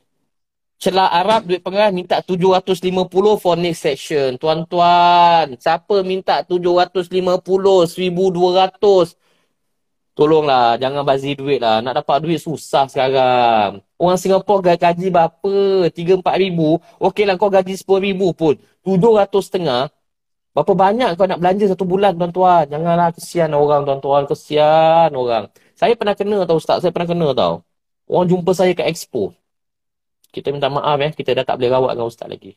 Kenapa? Mana kita mampu? Orang ustaz sekali datang nak nak 500 dolar seorang. Saya dengan mak saya mana mampu? Kali pertama boleh lah bayar 1000. Kali kedua tak boleh. Oh boleh lah. Kali ketiga, saya suruh mak saya rawat seorang 500 saja. Kali keempat, kelima, mana kita boleh ustaz? Cakap demi Allah, tak pernah sekali pun kita minta duit kita letak harga tak pernah pun kita letak ada sekali je saya minta 20 dolar itu pun kerana saya geram dengan apa dengan kan saya dah cerita kan dengan apa dengan uh, satu orang ni sebab dia ni rumah dia ni ada lift kerana dia duduk rumah ada empat tingkat kat Singapura hmm. kalau Singapura kau duduk rumah empat tingkat agak berapa kaya tu ustaz ada lift kaya bukan rumah tingkat empat tau bukan rumah tingkat empat rumah empat tingkat ada lift tu cerita lain kawan. Ha, rumah tingkat empat tu lain lah. Jadi kaya lah. Dah lah berbual dua tiga jam sekali datang. Pesakit luar menunggu. Hmm. So, saya kata, okay, kita kenakan dia 20 dolar. Mana dia tak, dia tak nak datang lagi. Pun dia datang juga. Hmm, tak apalah nak buat macam mana kan. Ha. Okay, okay, okay, kan, kan. Aku dah merapu pula cerita, cerita, cerita, cerita banyak-banyak ni kan. Kita dah berapa jam Ustaz live ni? Uh, terpulang Ustaz. Selalunya saya letak saya... tajuk ni bersama. Tapi Uh, saya sebenarnya banyak lebih kepada nak tanya pengalaman Ustaz. From there kita boleh belajar. Okay. Kita boleh tak saya saya jawab satu soalan ni? Silakan. Macam mana nak sembuh dari gangguan berpuluh tahun lama ni daripada izmiomi? Wah, ni pun bagus juga. Kan? Macam mana nak sembuh dari gangguan yang dah berpuluh tahun? Atau lagi satu ni saya nampak. Hmm, sekejap eh. Allahumma salli ala Muhammad. Sekejap. Saya ada nampak satu soalan tadi tu. Dia kata kalau sekali rawat satu kali boleh baik tak? Okey, tuan-tuan yang saya hormati lagi saya kasih sekalian. Jom, izinkan saya untuk mengambil masa. Silakan. Okey, ada dua soalan. Satu yang dah berpuluh tahun yang dah berpuluh tahun sakit dan lagi satu kalau first time datang rawat boleh baik tak? Tuan-tuan yang saya kasih sekalian. Saya kasih satu contoh lah Ustaz. Eh, orang tengah sakit-sakit waktu malam-malam minggu ni. Jangan kasih ilmiah sangat. Orang tak boleh masuk, tak boleh brain. Nak pergi pagi boleh. Malam-malam kita santai-santai. Kalau okay, ya. tangan ya. Ustaz Ruknudin, saya pegang. Eh, contoh, saya guna contoh. Saya pegang tangan Ustaz Ruknudin. Saya pegang ni. Dah 10 tahun saya pegang Ustaz. Agak-agak sekali rentak boleh kelepas tak? Dah 10 lepas. tahun melekat. Sekali tarik lepas. Tak lepas. Saya pukul sekali. Lepas tak? Tak lepas tuan-tuan sebab dia dah sebati, dia dah mencengkam kita. Umpama ular, kalau kita nak nak nak nak nak keluar daripada beletan dia akan lebih mencengkam kita. Nak ya. buat macam mana tuan-tuan? Senang saja. Tangan yang memegang kita, makhluk yang mencengkam kita ni walaupun dah berpuluhan tahun dia cengkam, dia ada kelemahan dia. Kalau anda belasah ni tiap-tiap hari. Tiap-tiap ya. hari tangan yang pegang anda, anda pukul dia. Pukul ni, pukul, pukul, pukul, pukul, pukul, pukul, pukul. Lama-lama dia sakit. Lama-lama dia lemah. Bila dia lemah, dia akan lepas. Betul. Contoh. Periuk nasi. Yang kita masak tu, sekali kita masak, dia apa dia terhangus. Ada kerak kat bawah periuk nasi tu. Lepas tu kita terlupa, kita pergi holiday. Tiga bulan kita balik, benda tu dah jadi kerak yang keras. Sekali cuci boleh bersih tak Ustaz Abang Nudin? Banyak Tak kali. boleh. Letak air, kasih dia lembut. Lepas tu kita kerik pelan-pelan, baru dia keluar.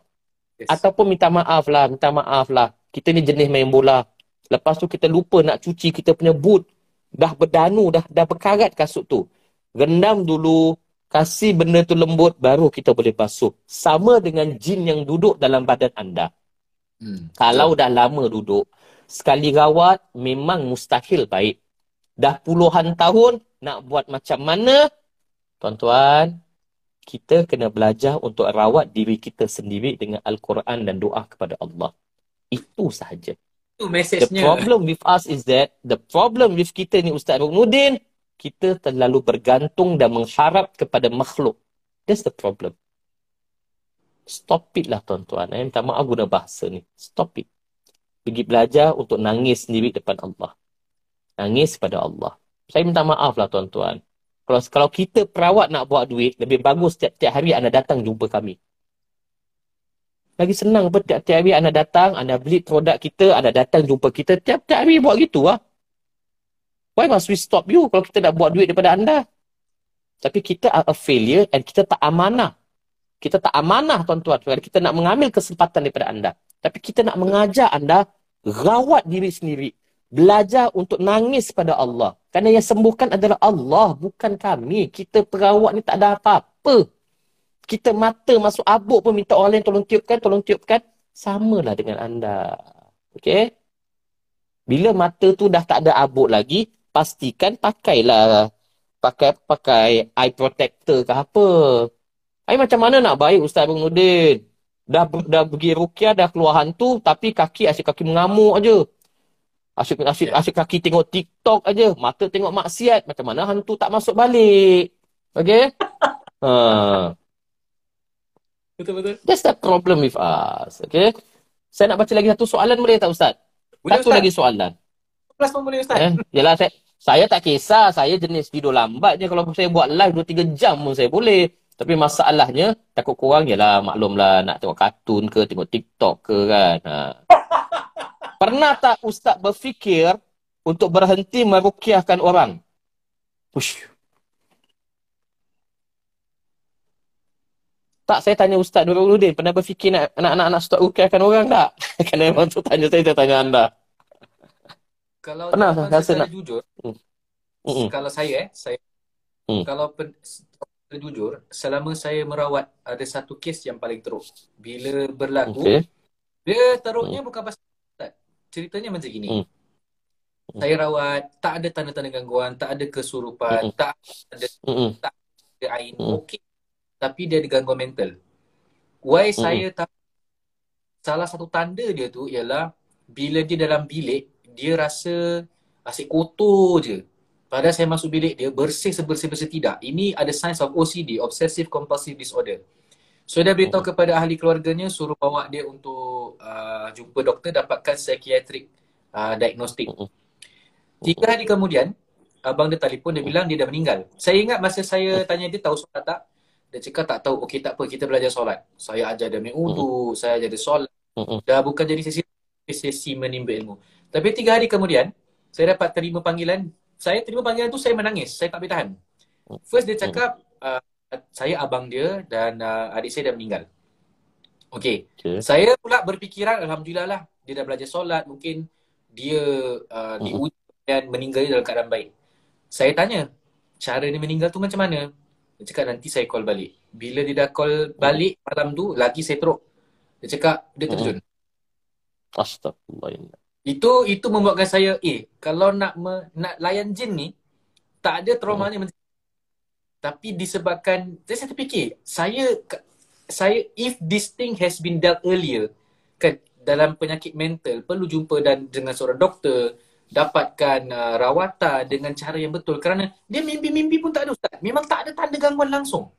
Okey so bila saya dengar berita gitu tangan saya menggigil saya berbual pun terketar-ketar dah, dah tak boleh tahan. Okay, kemudian saya uh, uh, kongsilah kisah ni kepada Haji Saiful eh. Kerana saya ni kira anak murid Haji Saiful jugalah kan? So. Saiful pun beritahulah it's best for us to tahu tanda-tanda mental, it's not about jin, sihir ke tak habis-habis. This is important. Bila ada gangguan mental maknanya dia bukan kerana iman ke kerana apa tidak. Kal- contohnya kalau orang sakit kencing manis, kena mengena iman ke tak ada kena juga kan.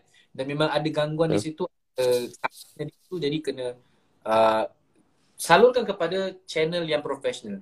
Itu saya ada terfikir. Pada besok ada rawatan ni, enam orang ni masa nak rawat saya fikir, eh this is too much for me lah.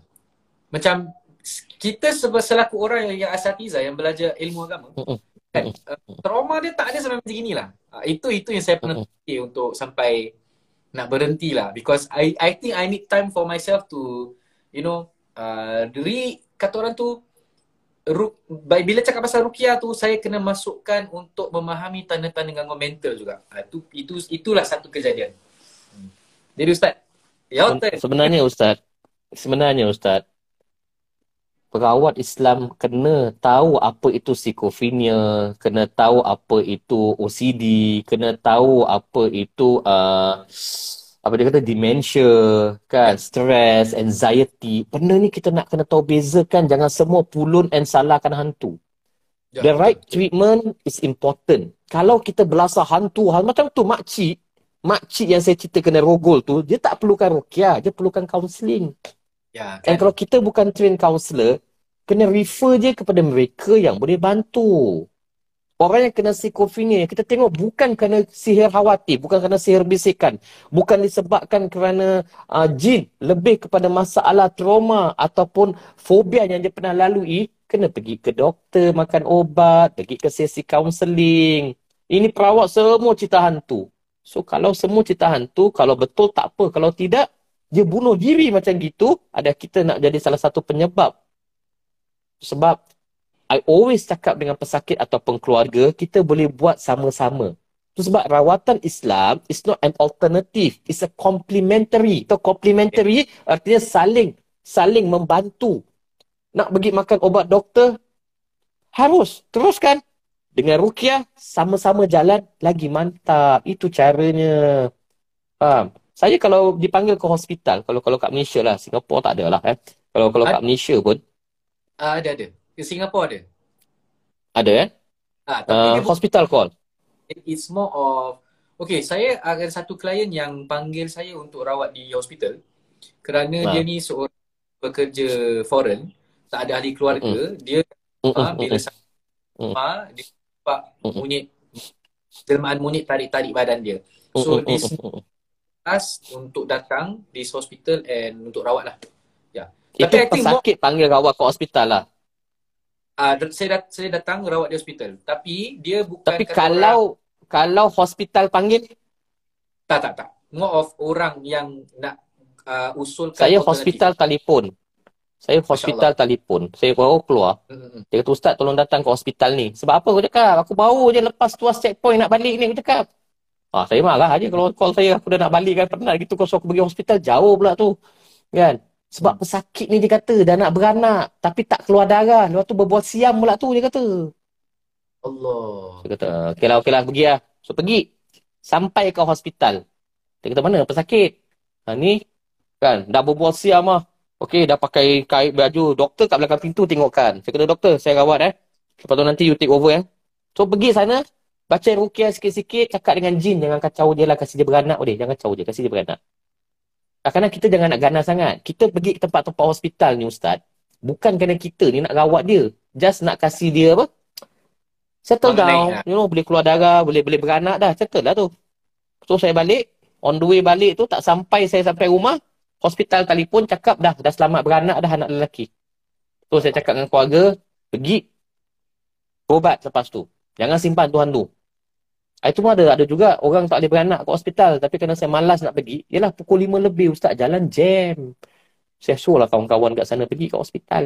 Kan? Hmm. Dan so far Alhamdulillah saya pernah pernah kasih ceramah dekat hospital sana. Yang mana doktor-doktor pakar duduk sama-sama dengar.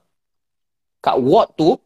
Dah lah. Aku ni asyik tengok, tengok dia punya webcam sini je. Minta maaf tuan-tuan. Kalau mata tertengok atas. Minta maaf eh. Ward tempat tu tuan-tuan. Eh? Ward tu Ustaz. Doktor pening kepala. Kalau dah petang, eh dah dah habis pukul 6, dia tutup ward operating theater tu. Tolong tutup. Besok dia masuk buka, dia akan jumpa rambut panjang. Rambut panjang. Oh, insyaAllah. Dekat situ. So cleaner okey lah. Mungkin orang tertinggal bersihkan. Okay, dah jalan semua. Dia tengok dah clean eh. Okay, dah habis. Semua habis. Petang, lock pintu. Tak ada orang masuk. Besok buka. Tengok rambut panjang lah dekat hospital. Ustaz, tak takut ke Ustaz? Saya dengar pun seriau. Wish. Ya, betul. ha.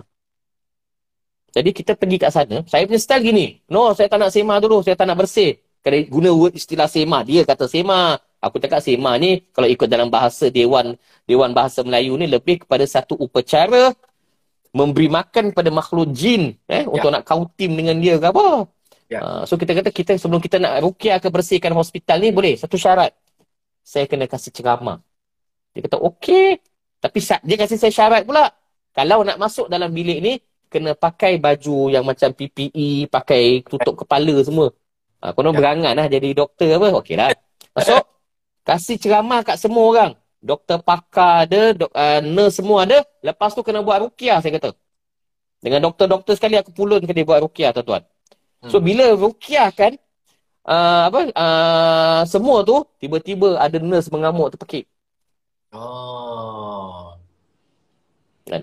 Tahu lah. Rukiah kan yang kat situ. Nah, rukiah kan yang kat situ. Lepas tu kita berikan penerangan sedikit kepada mereka. Kadang-kadang orang ni pun maaf kata walaupun nurse. Kan? Tapi kadang-kadang datang daripada kampung keluarga kasih pakai tangkal. Banding. Konon-konon nanti orang tak nak aniaya, tak nak lah kawan-kawan tak suka. Benda-benda begitu dia tak secara tak langsung dia bawa hantu masuk ke dalam hospital tu tuan-tuan. Jadi kita suruh dia buanglah benda-benda ni semua. Eh? Uh, tapi Ustaz, tahu tak? So far kan, jarang tau, jarang sekali anak akan nampak doktor pakar spesialis yang cakap dia kena sihir.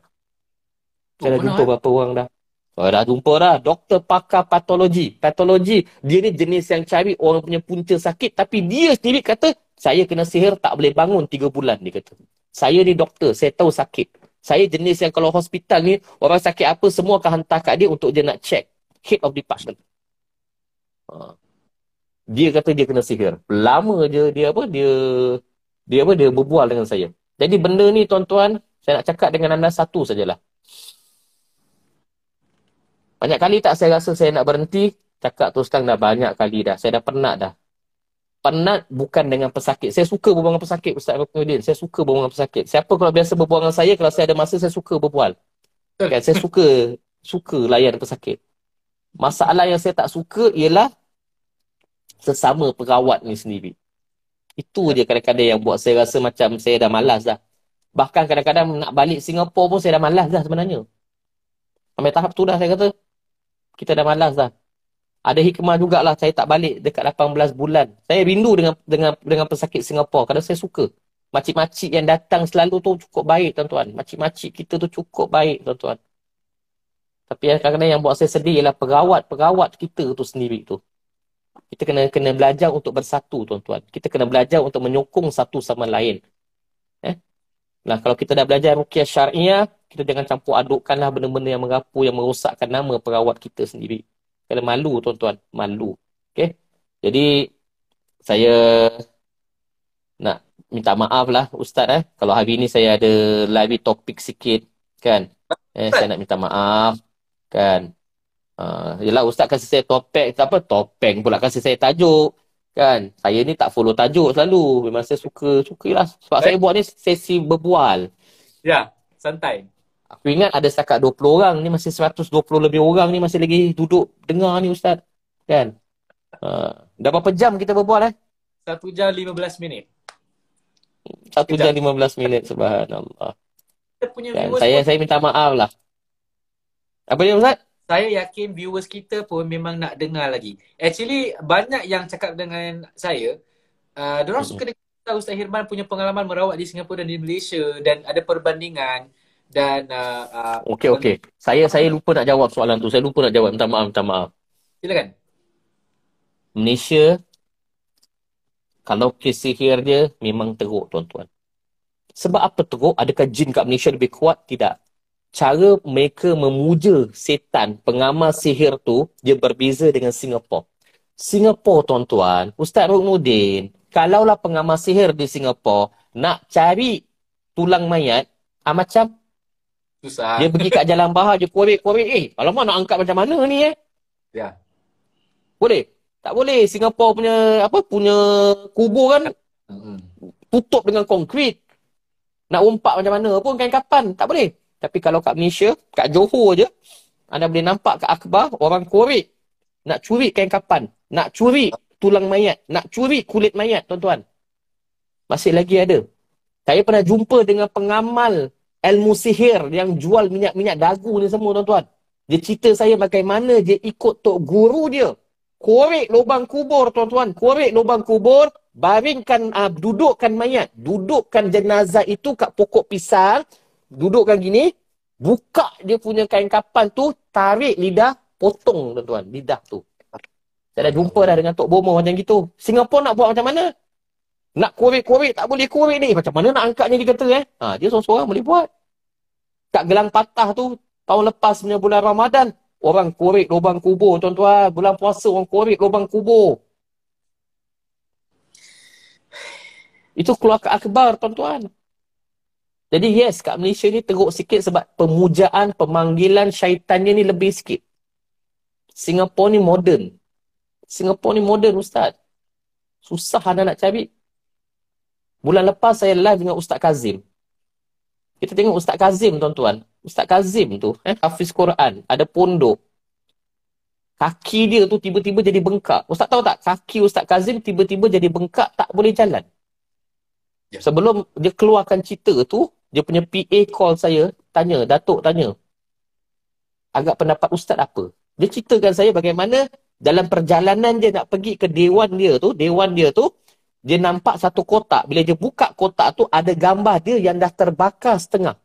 Gambar Ustaz Kazim dah terbakar setengah, ada abu yang kalau putih.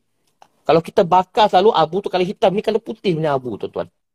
Bila dia pegang benda tu saja, tiba-tiba kaki dia rasa sakit. Dalam masa beberapa hari, dia tak boleh jalan, tuan-tuan. Membengkak. Dia ni ada kencing manis. Dia ni makan obat cair darah. Bila doktor kata itu mungkin kena bisul, dia toreh kaki tu, tak keluar darah, tuan-tuan. Keluar nanah pun tak ada. Jadi, dan Ustaz Kazim tunjukkan dalam video tu, okay, sebelum saya live dengan dia tu, bagaimana pak, ka, uh, paku eh, paku ke jarum eh, yang dah karat keluar daripada perut beliau. Tahun lepas. Dia tunjukkan paku tu. Ah, jarum tu tuan-tuan. Okay. Jadi yes, Singapura dah jarang lah jumpa orang keluar paku. Ustaz, so far rawat orang ada ada ada keluar paku. Yang Ada keluar jarum. yang yang muntah paku ada. Muntah paku Ah. ada. Itu pun kalau ada seribu pesakit mungkin satu je. Yes, yes. Tak banyak lah. Kan? Tak adalah selalu tepuk keluar paku, tepuk keluar paku, tepuk ni keluar kaki kicap. Tak adanya. Mana ada. Nipu. Kebanyakan Kan? Sekali-sekali. Hmm. Kan? Tapi kalau Malaysia ni banyak Ustaz. Banyak. Muntah keluar ulat pun ada. Muntah keluar ulat bergerak lagi dalam dalam dalam dalam tong sampah tu ada. Keluar rambut, keluar rambut pun ada Ustaz. Sebab cara mereka kadang-kadang pemujaan tukang sihir itu berbeza di Singapura dan di Malaysia. Kerana Malaysia ini masih ada kampung-kampung, masih ada kubur-kubur yang senang dikorek. Lepas tu nanti kalau di bahagian utara, senang nak ke Siam, ke Thailand yang mana dia boleh jual dapat lagi banyak bahan-bahan sihir. Bahan sihir itu yang susah nak dapat. Kan? Kita kata kayu kokang. Tahu kayu tahu tahu tahu tahu tulang kokang Ustaz? uh, Tulang kokang. kecil yang mata berlolok besar tu kan. Ah, yang macam tu, yang mana orang gunakan tulang itu untuk tutup kedai orang. Yes. Kan? Singapura nak cari kokang kat mana? Monyet pun susah cari. Ah, nak cek monyet pun susah, tuan-tuan. Ini diorang senang dapat kokang, tuan-tuan. Saya ada ada bangkai kokang, Tok Bomo punya yang ada ikat saya dapat. Yang ada ikat dengan kain merah lagi. Itu dia jual tu, ujung tu dia jual seribu pun orang beli. Untuk nak tutup kedai orang. Ini dengan gigi-gigi semua saya ada. Kalau ustaz nak nanti, kalau border buka ambil lah. Buat tom yum apa saya bagi. Tak ada masalah. kan? Ha. Saya saja je buat buat apa buat pameran ke kalau ceramah saya bawa benda tu saya tunjukkan kat orang Ini benda jangan tengok setakat bangkai tetapi dia harga beribu.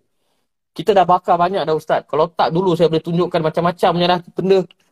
Kan? Tapi kena buat live waktu siang lah. Sebab saya tak buat benda tu masuk rumah kan. Hantu datang duduk sebelah aku pula. Kalau kat office kita ada. Ustaz kalau nak lain kali buat live siang-siang lah. Kalau saya datang kat office Johor tu, saya tengok apa benda dia. Parang terbang ke saya boleh kasih tengok. Part Ha, kan? Part 3 eh. Hmm, kita buat siang boleh lah, boleh lah. Buat, kita buat siang. Sebab Jadi, yelah, dari siang saya boleh tunjukkan korang benda-benda tu kat office. Baju kebal. Tengok baju kebal saya dah bakar ke belum? Ada baju kebal? Baju kebal ada. Orang beli harga ribu, Ustaz. Ribu. Ya. Kan? Singapura punya mana ada baju kebalnya. Nipu je. Ini betul-betul baju kebalnya. Yang, Ah, ya, Masya Allah. Masya Allah. yang pasal tak-tak tak ada pakai apa-apa je. Ha. kan? Yes. Ha. Tapi kan kita kan kena tipu uh, bulan ni kat Indonesia ada satu ustaz tu konon-konon orang nak nak pukul dia kat tengah jalan sekali dia boleh lawan Hmm. sekali polis ada orang buat laporan polis polis cek saya sebenarnya itu hanya lakonan kerana nak buat konten di YouTube tu saja orang pun kencing minta maaf guna bahasa ni dia mengaku dia nak buat konten kat YouTube korang pun percaya eh hebat ilmunya Hebat. Padahal dia nak buat konten. Tipu je. Bacut habis. Allah. Kita pun, eh, kuatnya dia. Nanti border buka, kita nak berobat dengan dia. Orang Singapura gitunya. Kena tipu. Kan? Astagfirullahalazim. Minta maaf lah. Tapi itulah hakikatnya. Jangan jangan percaya tuan-tuan eh. Jangan percaya sangat eh. Kita tengok orang magic-magic, tahan, tarik nafas. Oh, dia boleh pukul 10 orang berterabur. Kau pergi hantar je kat Palestin, kau tengok dia buat apa? Tipu je banyak tu. Tipu je banyak. Korang pun percaya. Tengok kat YouTube. Percaya je gitu kan. Ha. Okey, dah Ustaz.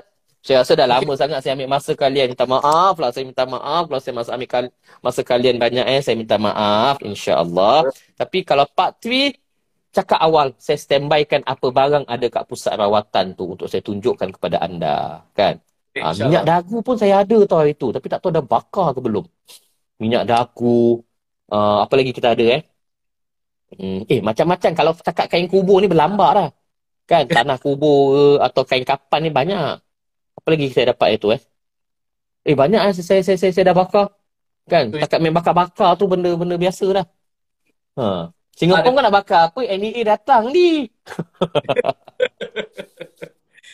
So, viewers, sekarang ni masa ada 130 orang sedang live bersama. InsyaAllah part 3 kita buat Selalu berapa ramai hari. Ustaz? Selalunya, selalunya berapa ramai Ustaz tengok? Banyak eh? Mungkin Ah, 5-600 ke. Kalau saya ni berbual mungkin orang tak nak dengar tu ada 100 orang aja. Kan? Allah, memang memang banyak lah. Memang banyak. Masya Allah. Kalau dengan Ustaz Irman, saya banyak dapat feedback yang baik lah. Ya, diorang suka kalau Ya, interview dengan Ustaz Irman. Yalah kita ni lah. setakat cita-cita je lebih kan. Ilmu tak ada kan. Cita-cita boleh lah tuan-tuan eh. Kongsi-kongsi ilmu gitu tak ada. Setakat pengalaman-pengalaman sikit-sikit tu ada lah insyaAllah. Okay. Ha. Ada orang kata saya ada soalan tu. Saya ada soalan. Soalan apa ni? Saya tak tahu soalan apa. Macam mana saya nak tahu soalan? Soalan gini je dia letak. Ustaz saya ada soalan gini je. Apa soalan? Ni apa tembak? Okey, jap. Saya check ya, saya check. Uh, pasal sekarang I- I- Instagram live lain tau interface dia. But dekat daerah Saya tak pernah pakai Instant Live. Saya tak tahu. Okey, so sekarang ni uh, soalan yang latest ialah Ustaz berkenaan saka jika kita keturunan Hmm. sudah berikrar untuk tidak mengambil macam mana Hmm. tu? Nah, dan kedua ada kalau kalau ada perawat suruh mandi air garam dan suruh pesakit Hmm. selawat sambil perawat lakukan tarik. Okey, tapi perawat tu nasihat rajin-rajin selawat dan zikir. Jadi adakah cara tarik itu syar'i? Seterusnya, Okey, uh, kam. itu itu Baik. tiga soalan terakhir lah. Silakan silakan. Okay, tak apa, tak apa, silakan. tak apa. Tuan-tuan, satu, saka. Sama ada anda kata anda nak ke, anda tak nak ke, jin ni dia gatal, tuan-tuan. Sebab apa? Dia dah sedap, dia dah selesa dalam badan manusia. Tak semestinya anda nak. Tak semestinya anda sedar. Tak semestinya anda ini seorang yang yang yang alim sekalipun. Orang hafal Quran pun ada saka, tuan-tuan. Saya dah jumpa dah. Ustaz ni hafal Quran pun kena saka, tuan-tuan. Kerana jin ini, adakah sebab dia dah selesa, Ustaz? Adakah dia kerana dia dah setia? Ini perjanjian tujuh keturunan, aku tak boleh keluar? Pembohong. Jin, dia dah sedap, dia dah selesa dalam badan manusia. Dia dah biasa duduk dalam badan manusia, makan free, tidur free, semua percuma. Jadi dia akan pergi kepada manusia mana yang dia rasa dia selalu tengok. Jadi kalau anda dah doa, dah, dah baca doa pemi, apa ikrar pemutus saka pun, tak semestinya dia tak akan datang, dia tetap akan datang. Yang anda kena banyak bukan baca doa ikrar pemutus saka ke apa, ialah banyak berdoa kepada Allah, baca ta'awuz banyak, mohon perlindungan daripada Allah. Itu yang kita kena banyak baca. Rabbi a'udzubika min hamazati syayati wa a'udzubika min rabbi an yahdurun. Banyak baca-baca doa yang Nabi ajar, yang Al-Quran ajar. Yang kedua, cerita pasal mandi garam. Mandi garam ni tak ada masalah tuan-tuan. Yang masalah bila nak kena tarik jin. Eh, kau nampak ke jin tu keluar, dia tarik? Eh, kau nampak ke dia keluar? Tapi lega Ustaz, lepas tu lega. Pak Wan saya dah cerita kat Expo kan. Ustaz ingat tak Pak Wan saya cerita kat Expo pasal telur? Telur, yes. Kan? Itu hanya lebih pada kita punya mindset, psikologi kita beranggapan bahawa dia dah tarik dah lega dah. Saya pun banyak kali pun, Ustaz, bukan kata tipu orang. Banyak kali pun main game ni dengan pesakit yang dah sampai tahap obses dengan gangguan. Dia tak ada gangguan. Kita kata dia tak terima kerana semua perawat kata dia gangguan. Jadi saya kata okeylah dengan izin Allah aku baca ayat kursi ni terbakar semua jin tu. Dia pekik ustaz. Dia pekik. Pekik sepekik-pekik tidak. Dia beranggapan ayat kursi yang saya baca tu terbakar jin. So saya pun main je lah. Saya pun berlakon kata dengan izin Allah bila baca ayat kursi jin tu mati. Lepas tu saya baca Yasin ayat 9. Waja'alna min baini aidihim. Sadar dengan izin Allah. Dah terpagar jin tu tak boleh masuk tujuh keturunan. Dah baik dah ustaz. Baik, baik, baik. Dah tak ada benda pun. Sebab dia punya mind dah corrupted dengan ya. perawat-perawat yang ambil kesempatan. Ya, betul. Cakap apa pun tak jalan. Last kau jam. Ah, caranya gini je lah. Play the game. Tapi perawat lain tak buat macam saya buat. Iaitu dia kita tak pagar tujuh keturunan tak boleh anu. Dah, cakap gitu aja. Kan, berdosa aku. Tapi itu cara nak selamatkan dia daripada terlalu obses pergi ke satu tempat, ke satu tempat, ke satu tempat, Ustaz. Dan yang ketiga, ada ada soalan ketiga tak? Nah, itu je. Itu je. Alhamdulillah. Kan cukup lah tu tuan-tuan anak kau pukul sebelas dah. Kan korang tak ngantuk ke? Ustaz, sebelum kita mengakhir, uh, you ada share something about from your buku tak silap. Is it? About your buku? Oh, buku amalan. Ah, ya. Yeah. Tuan-tuan yang saya hormati sekalian. Kan? Yalah, saya ilmu tak ada. Eh, nak buat buku rukiah malu tuan-tuan. Ilmu tak ada. Jadi saya buat buku amalan. Eh, buku amalan ni senang je tuan-tuan. Dia merupakan ayat-ayat Quran kan. Yang saya letakkan amalan daripada waktu subuh sampai waktu tahajud. Tak semua orang faham semayang solat tahajud Ustaz. Tak semua orang ya. tahu semayang solat duha. Tak semua orang tahu nak baca uh, maksurat. Jadi dalam buku ni, waktu subuh amalan yang saya suruh baca ialah maksurat. Kita ambil maksurat yang ringkas saja. Lepas tu waktu zuhur kita ada bawa suruh baca selawat, kita suruh bawa ratib, kan kita suruh baca ayat ruqyah. Jadi buku ni sedang dicetak. Ya, jadi mungkin insya-Allah lain kali saya boleh beritahulah kan. Tapi dah dekat 1500 buku ni orang wakafkan kepada fakir miskin anak-anak yatim ustaz. Belum dicetak dah 1500 dah. Orang wakaf kebanyakan pesakit-pesakit kerana mereka yakin bila anak-anak yatim, fakir miskin yang baca, budak-budak tafiz di madrasah yang baca buku ini, insya-Allah kan mudah-mudahan pahala pun mereka dapat. Dan saya ada banyak amalan-amalan yang saya dapat daripada tuan guru saya iaitu arwah Datuk Dr. Amran Kasimin. Jadi saya letak di sini amalan pendinding yang diajarkan oleh Datuk yang Datuk ambil daripada kitab-kitab, ah, cara orang yang susah nak tidur malam, semua ada dalam buku ini. Mudah-mudahan kan pahalanya tu dapatlah juga kepada arwah tuan guru saya. Uh, jadi ada 40 doa-doa daripada Al-Quran yang saya letak dalam sini dan juga sebab sakit ni kadang-kadang ustaz. Kan bila kita suruh dia baca surah Al-Mulk sebelum tidur, dia nak ambil Quran tu dia rasa berat. Jadi kita ya. kata makcik pegang buku ni, buku amalan makcik baca surah Al-Mulk. Kan ada surah Al-Kafi, ada surah Al-Waqi'ah, Okey, ada amalan pendinding dan sebagainya. Jadi dan di sini ada secara solat hajat, solat taubat, solat tahajud.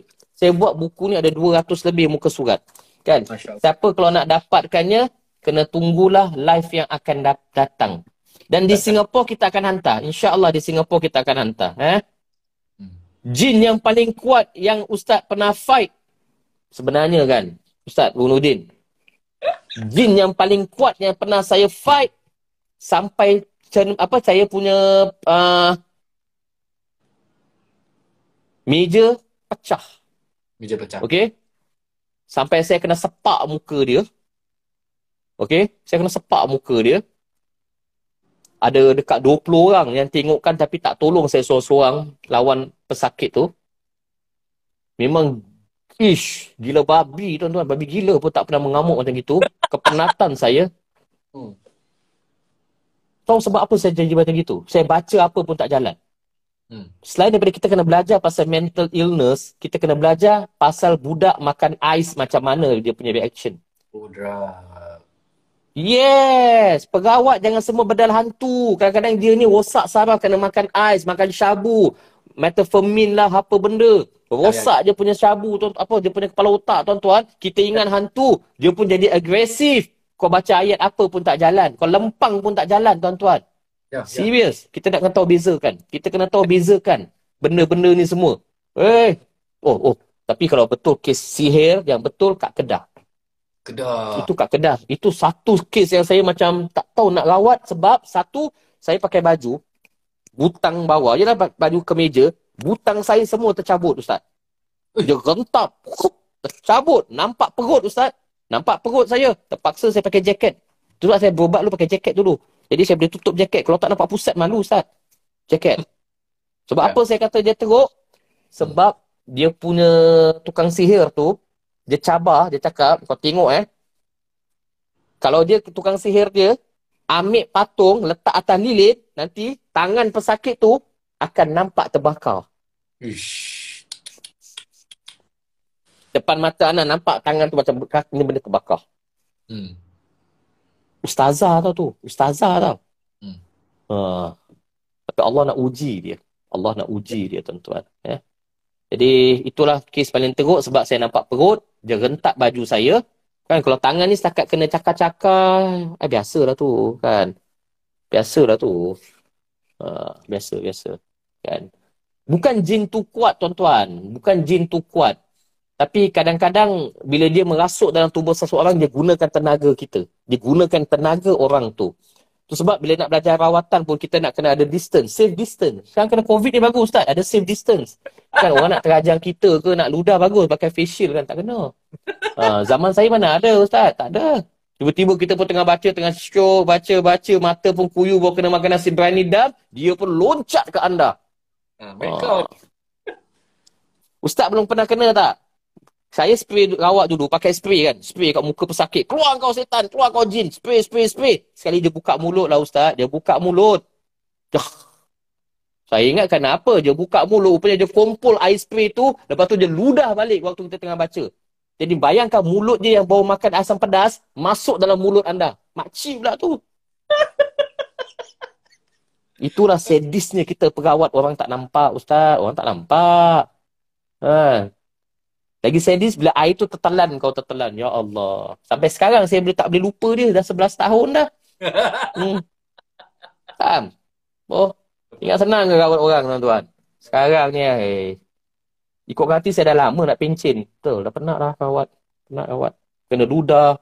Kena terajang. Kenapa eh? Kena maki. Kena campak kerusi. Apa lagi? Eh macam-macam lah. Macam-macam lah. Nak tahu ya apa tahu Ustaz? Masa merawat hmm. tu nampak jelmaan tak? Tak ada lah. Mana ada. Tak adanya jelmaan. Tak pernah nampak hantu punya lah. Oh, tapi ada sekali. Ada sekali di Yishun. Waktu tu saya dengan Haji Saiful. Yishun. Saya dengan Haji Saiful merawat. Okay. Aku gatal. Memang saya gatal. Saya cakap terus terang. Saya cakap dengan jin semua. Dan dalam badan, yang dalam rumah. Bila saya nak azan, keluar. Tiba-tiba kat dapur dengar bunyi macam periuk nak pinggang mangkuk kepang kepung kepang kepung ustaz. Haji Saiful pun pergi kat dapur tu, dia pun rasa meremang, dia azan dia kat situ. Aku dah takut dah rasa macam nak balik dah ni, macam nak balik dah ni. Hantu nampak diri lari nanti. Isun eh? Kat Isun. Tak tahu asal Isun. Kan Singapore kata Isun tu ada something tu mesti kan. Tapi ustaz, kes paling takut, ustaz pernah kena tak kes paling takut? Kat bilik rawatan Johor, tak ada tingkap. Sebab kita buat partition kan kat, kat hall tu tengah baca-baca Quran, makcik tu masuk hantu. Oh, gitu, baca-baca Quran, tiba-tiba lampu blackout. Gelap oh. gelita. Tangan pun tak nampak, makcik depan. Ya, ya, ya. Eh, Ustaz, kecut Ustaz. Aku risau sekali dia loncat, dia gigit tengkuk. Ha, janda bini aku. eh, gurau je lah. Gurau je lah. Gurau je lah. Ha, okay, gurau je lah. Dah lah. Cukup lah tu. Eh, Kita santai-santai lah tuan-tuan. Kita santai-santai lah. Eh. Kita kita kita cerita-cerita je berbual kan. Kita cerita-cerita je insya-Allah. Allah permudahkan insya-Allah. Okay. Ramai mesej saya. Jadi bagi viewers online eh masih lagi 130 orang live eh sedangkan dah 2 jam. Or sepatutnya tajuk 1 jam tapi 2 jam. Tapi alhamdulillah it's best. Saya akan plan dengan Ustaz Hirman untuk part 3 di mana Ustaz akan share item-item sihir yang pernah Ustaz collect nanti insya-Allah. Dan insya-Allah. Kalau ada lagi Ustaz eh, kalau ada lagi eh, mana yang ada lagi nanti saya apa saya saya tu. Saya apa saya tunjukkan. Ha, boleh nombor okey. Insya-Allah. InsyaAllah. Hadapan ada lagi program sejam bersama. Kali ini saya membawakan perukiah dari Indonesia, daripada Jakarta. Ustaz Abu uh, Ustaz Rudi Abu Aska. Tajuknya uh, menarik juga ialah ciri-ciri dukun sihir. So, join ah, us. Bagus tu. Bagus. Nanti insya-Allah dengan Ustaz Rudi Abu Aska. Baik, kita akhiri dengan tasbih kafarah dengan surah Al-Asr. Subhanakallah wa bihamdika. Subhanakallah wa bihamdika. Wa atubu Bismillahirrahmanirrahim. Wal asr innal insana lafi khusr illa alladhina amanu wa amilus solihat wa tawassaw bil haqqi wa tawassaw Sekali lagi jutaan terima kasih diucapkan bagi Ustaz Herman insya-Allah. Ya. Terima kasih juga kepada viewers online. Uh, bagi mereka yang inginkan rawatan ruqyah bersama saya ataupun daripada tim Terbibil Quran insya-Allah uh, ada link-link yang akan dikongsikan nanti. Yang penting ruqyah syar'i pasti Allah lindungi. Sekian wabillahi taufiq hidayah. Wassalamualaikum warahmatullahi taala wabarakatuh. Waalaikumsalam. Sama-sama. Okay. Terima kasih banyak.